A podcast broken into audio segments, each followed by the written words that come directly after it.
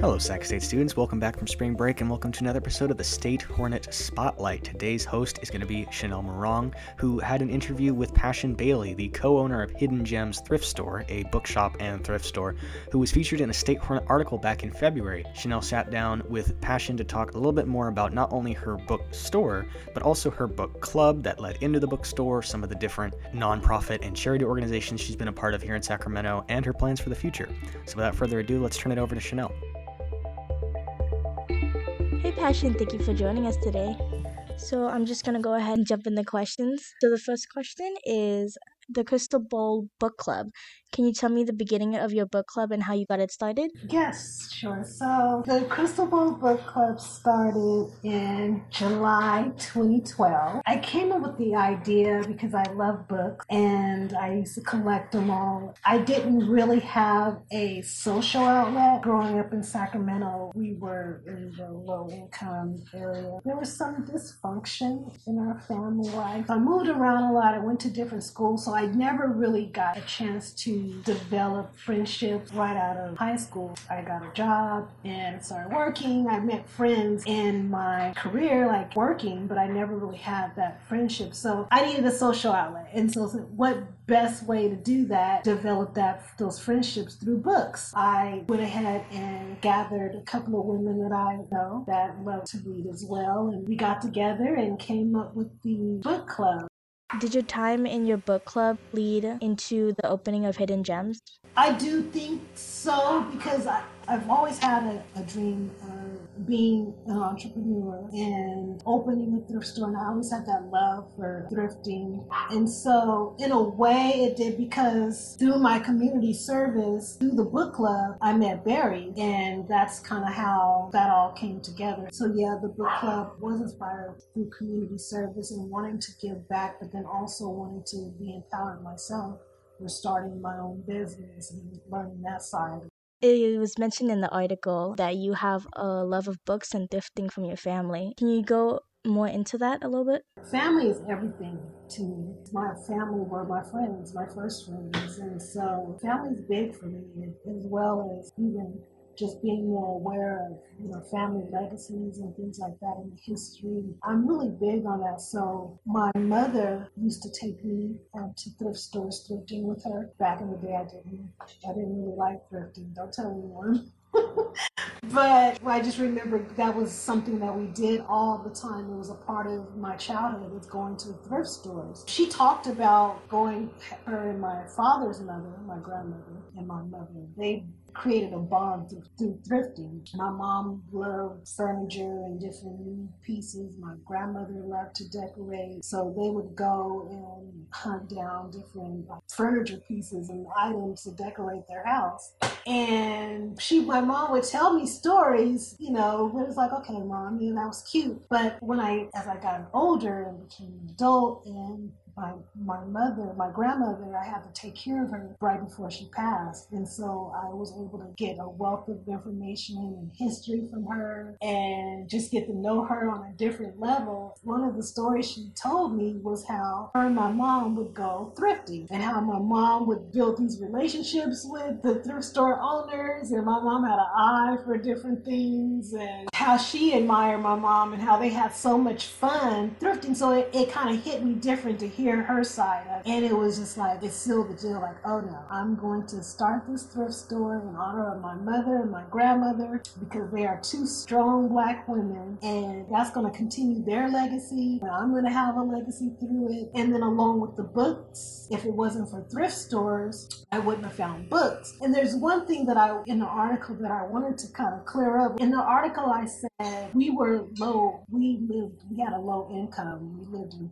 poverty somewhat, and because of that, education wasn't important. And so I didn't, I think I worded that, worded the wrong way, or came across the wrong way, because I don't want to say that just because you're in, you have low income and you grow up in a low income neighborhood, that education isn't important, because there's plenty of people who grew up in low income neighborhoods, but education was very important, was like the primary, the foundation of their life. And some people work hard to put their children through school because education is so so important. That was just in my household that the focus was more on surviving. And so my mom, she cleaned houses. She did what she had to do to make sure that we had what we needed. Although we went through, through a tough time, there was times when I was homeless. And so there, you know, we went through a lot, but I just think that because my mother, she struggled through her childhood. She was born in nineteen forty. So she struggled through her childhood, and education wasn't really her focus. And then she had me later on in life without education, and she was she was like almost forty when she had me. So at that time, I just I don't know what it was with my mother, why she I think she did the best she could as far when it came to education, but she just really didn't pass down to me, because like I said, I went through I went to so many different schools where I wasn't able to even develop friendships with people and keep those friendships throughout school. So that was just in our household where education was important. But I think I'm thankful that my mom did expose me to thrift stores and, and did purchase the books that I that I wanted, because I just, I don't know, I just like, it was, I just fell in love with books. And it wasn't really reading the books. Like I would love, I love the title of the books, the picture of it. I would kind of skim through some of the books, but I just cherished these books. And just throughout the years, and then I just think, when I think back of how my life was saved through, okay, I'm getting these books, and then something connected with words. And so I started journaling. I love to write and journal. And so that helped me through tough times. I even think, because I have a I have a strong spiritual background, even with that, I think just going through books and seeing like different Bibles and just being interested. And so I don't know, I just feel like books saved my life. So yeah. Off the top of your head, what's your favorite book? Off the top of my head, what's my favorite? Oh gosh, I know there's so many of them. I'm gonna bring up The Coldest Winter Ever. Now that is, there's a reason why, like I can probably name them, because I, I love them all. I, I feel I feel like I'm cheating on on them if I say like this is my one favorite book. But but I think The Coldest Winter Ever was like one of the first books that I just read all the way through, and I think I read it in maybe a day or two, and it was like, oh my God, this is this was amazing. It was a little um, raunchy and ratchet. And so I say that to say the release, the sequel just dropped today. Really? Yeah. Are you gonna check it out? Oh yeah, it's it's like a whole movement that's going on surrounded around this book. So yeah, I'm definitely gonna check it out. Uh, we're doing a huge thing. I was gonna bring it up later if you you know when we get to that point. But yeah, books books really is is just really my life. It like. It's who I am. It's who I've built my my reputation on. Everybody know, like when I see people that I haven't seen in a few years, they always ask me, "How's book club going?" And they, because I think they know that I'm alive up. I'm like, "Oh yeah, yeah, we're still, you know, book club is still going strong. You know, Sacramento favorite book club." You're very passionate about it, and I that's that's a good. I like that. Yeah, like. So this is going to be a big jump from the book club. One of your organizations is the Nubian Empowered Women? Yes, Nubian Empowered Women. Yes. Mm-hmm. Yes, I am aware that it's a mentoring program for young girls of color. What else can you tell me about that? So Nubian Empowered Women, everything that I do, I feel like I do it, I'm passionate about. Like, I don't do things that just, just, just to do it just because it's on trend. But I do things because I'm passionate about it, and I'm a Black woman, and this is something to help Black girls and women. And so it's not, it, it is it is a mentoring program, but it's also help for older, like women who want to be mentors. So there's mentees and mentors. It is a group where women and girls can come Black women and girls can come and feel safe and be their self, be their natural self, without feeling like they have to, or whatever case, they can just be their natural self. And we just talk about everything from dating to spirituality to um, finances just everything to empower um, us as Black women and girls. I feel like the longer this interview goes, like the longer I can see that you put in one hundred ten percent into whatever you do, and I think that's like you are like a very good example of like women empowerment everywhere, you know? It is, and really my whole thing, because I I came to this awareness that Black people suffer, right? That we suffer, mm-hmm. and like um, I'm always, you know, proud, and I'm always speaking up on anything that has to do with uplifting or anything that is oppressing Black people. And the number one thing is sometimes people get it mis- like, misunderstand it. It's not a selfish type thing, because I feel that pouring in and wanting to help Black people and wanting to uplift and empower Black people, it's it's a humanity thing. Like, we are humans.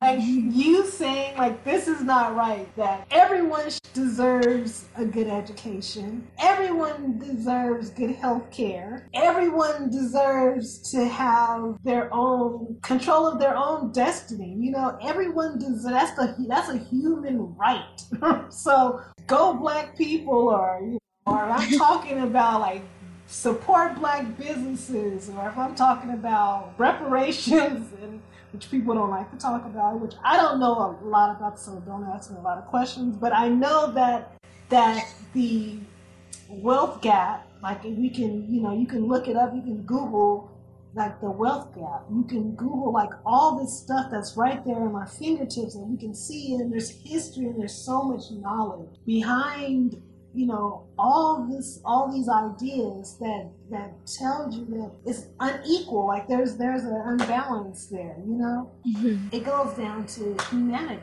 you know. And I, I mean, I even get even with the thrift store, because it's just sometimes like, so when I started the, I know nothing like God and the universe or whoever, the Most High. You know, when you're on the right track, when you're doing things, like things just kind of open up, and you're just, I don't know how to explain it, where you meet, you meet the right people, you have all these opportunities because it's showing you like you're on the right track. And so that's kind of what happened to me when I, um, when I started the book club and I started doing a lot of community service. Things just start happening. And so with, with the thrift store, that opens up. So you have humanity, and then you have the earth, you know, like where we live, and we, it all kind of ties in together, you know, like if you if you care about the earth, you want to recycle, care about mm-hmm. humanity, you want to empower and support Black people as well as all people, but especially Black people, because like we're kind of, we're kind of on the, the lowest on the totem pole.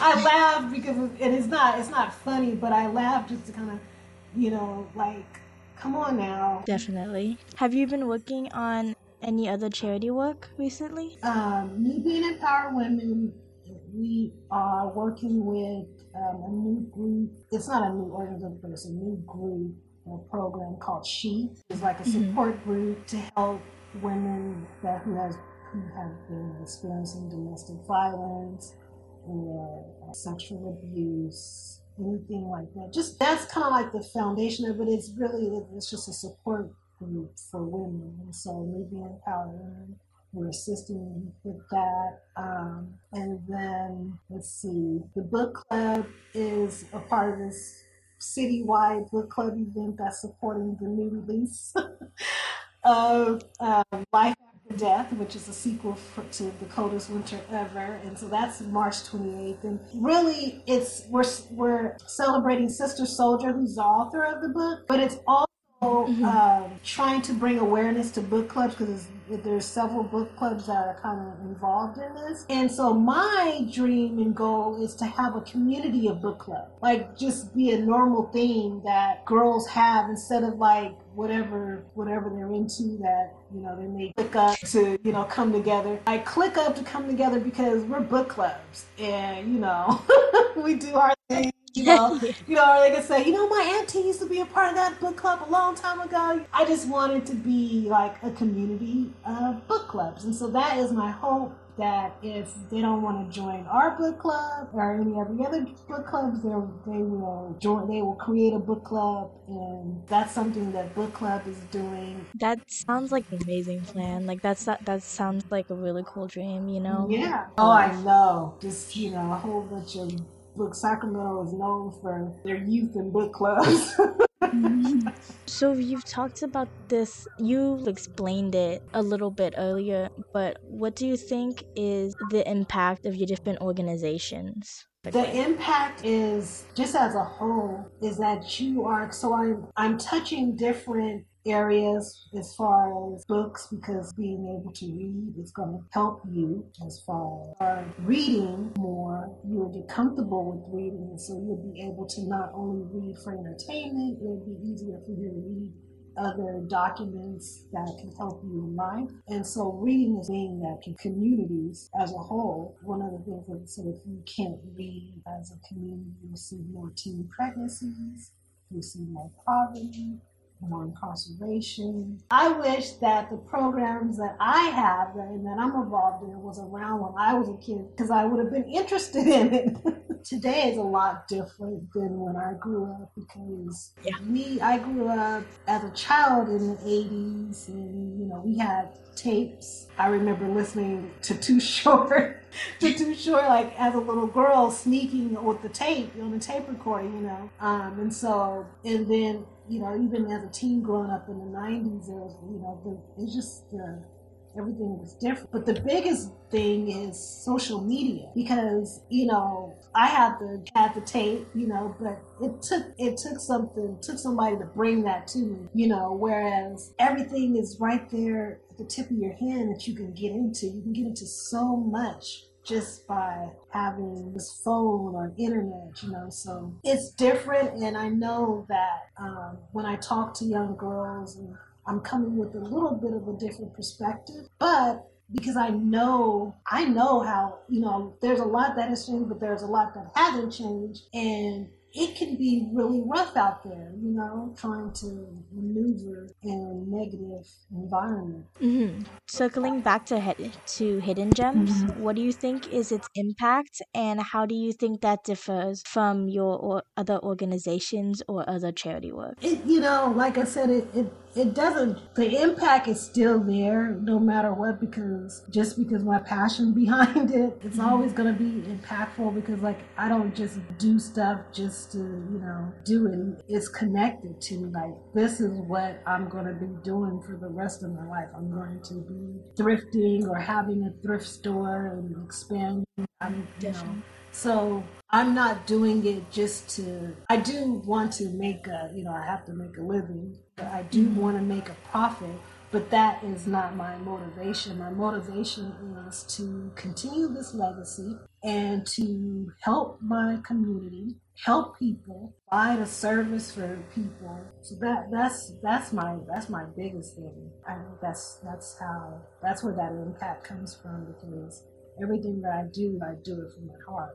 Sometimes I yeah. have to separate the two, because I am in the business to make money. And a lot of times, like I, there's been times when there was a young lady that came in the store who couldn't even afford anything in there, but needed, like I can clearly see she needed some clothes. And so, you know, that there's, you know, there's stuff that at the thrift store or whatever the case may be. And, but I gave her clothes because she needed it. And when she came, she went into the bathroom to change and get herself together. When she came back, the glow on her face and the look that she gave me and the, the appreciation, you can tell that she was grateful, but not only grateful, she felt good. And that was worth more than anything that she could even purchase from me, you know? So, I, and I, I and I hope that when people come in the store and they see that they see that this is uh, I'm not just trying to make a profit off of them. I want I want them to, you know, feel good when they leave. I I, I get off of them coming back to the store and saying, you know, that outfit that you bought, I got so many compliments on it, you know. So that makes me feel good, you know. I. I had a young guy that come came in the store not too long ago, and he was like a YouTuber, and he mm-hmm. was like filming himself, and he said something like, "This store is fire, y'all," or something he said, and like, no lie, I was about to start crying right then. Like, I was so so overjoyed that, you know, that he was he found that something that I put together and things that I picked. Uh oh, okay, the things that I picked that he, you know, that the young people are feeling it. There's a lady that comes in every now and then. She's a cute little lady. She's the cutest little lady, and she has like, she's a grandmother, but she comes in and we talk and she shops, and she, the last time she came, she brought her daughter in, and you know, she, and you could tell she felt good that she had a relationship with this, you know, this, this owner, and she can bring her daughter there and they can pick out stuff. I don't know. It was just a really good feeling. So that is the impact, that I'm not just doing this, even though, yes, I do want to make a profit, and I, you know, I want to make a living off of this, but I'm not just doing it for the money. I'm doing it because, again, it's a part of my legacy, and it helps my community, and I make people feel good. I'm doing something to help the earth, hopefully. That's that's it. Sounds like you really found your calling. And, you know, I, I'm I'm human, and I have bad days, and some days, you know, I feel less confident in what I do, and um, it's not easy running a business. It takes a, it's a lot of work behind it. Doing things like this, telling my story with you young people, and having incidents where people come in, like those, the lady coming in, though that though these things keep me going, because I didn't, if I didn't have people like you, Chanel, to, you know, come and talk to me, is like, am I doing, you know, I, I think eventually, you know, the Most High will give me that conviction, conviction to keep pushing. But you guys help me going and keep me fit. My mom, she, she, I think she put a spell. She cursed me at birth by naming me Passion, because I, I'm so passionate about a lot of things. Like, you can ask my husband, he's just like, bless his heart. So Passion, finally, before we go, what's next for you? Anything we should know about coming up? Let's see, so let's see, what is next for me?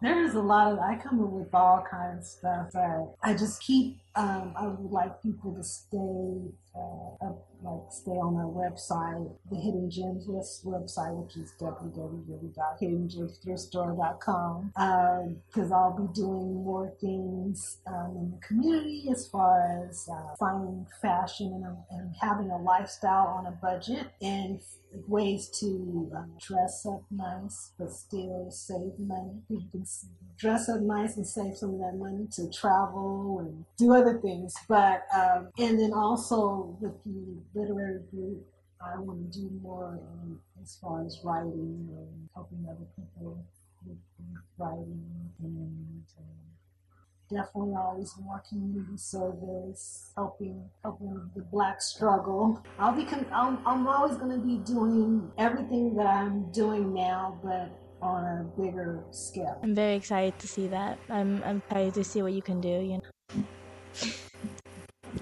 I th- all right. I think that's all the questions I have. Thank you for joining Thank me. Thank you so much.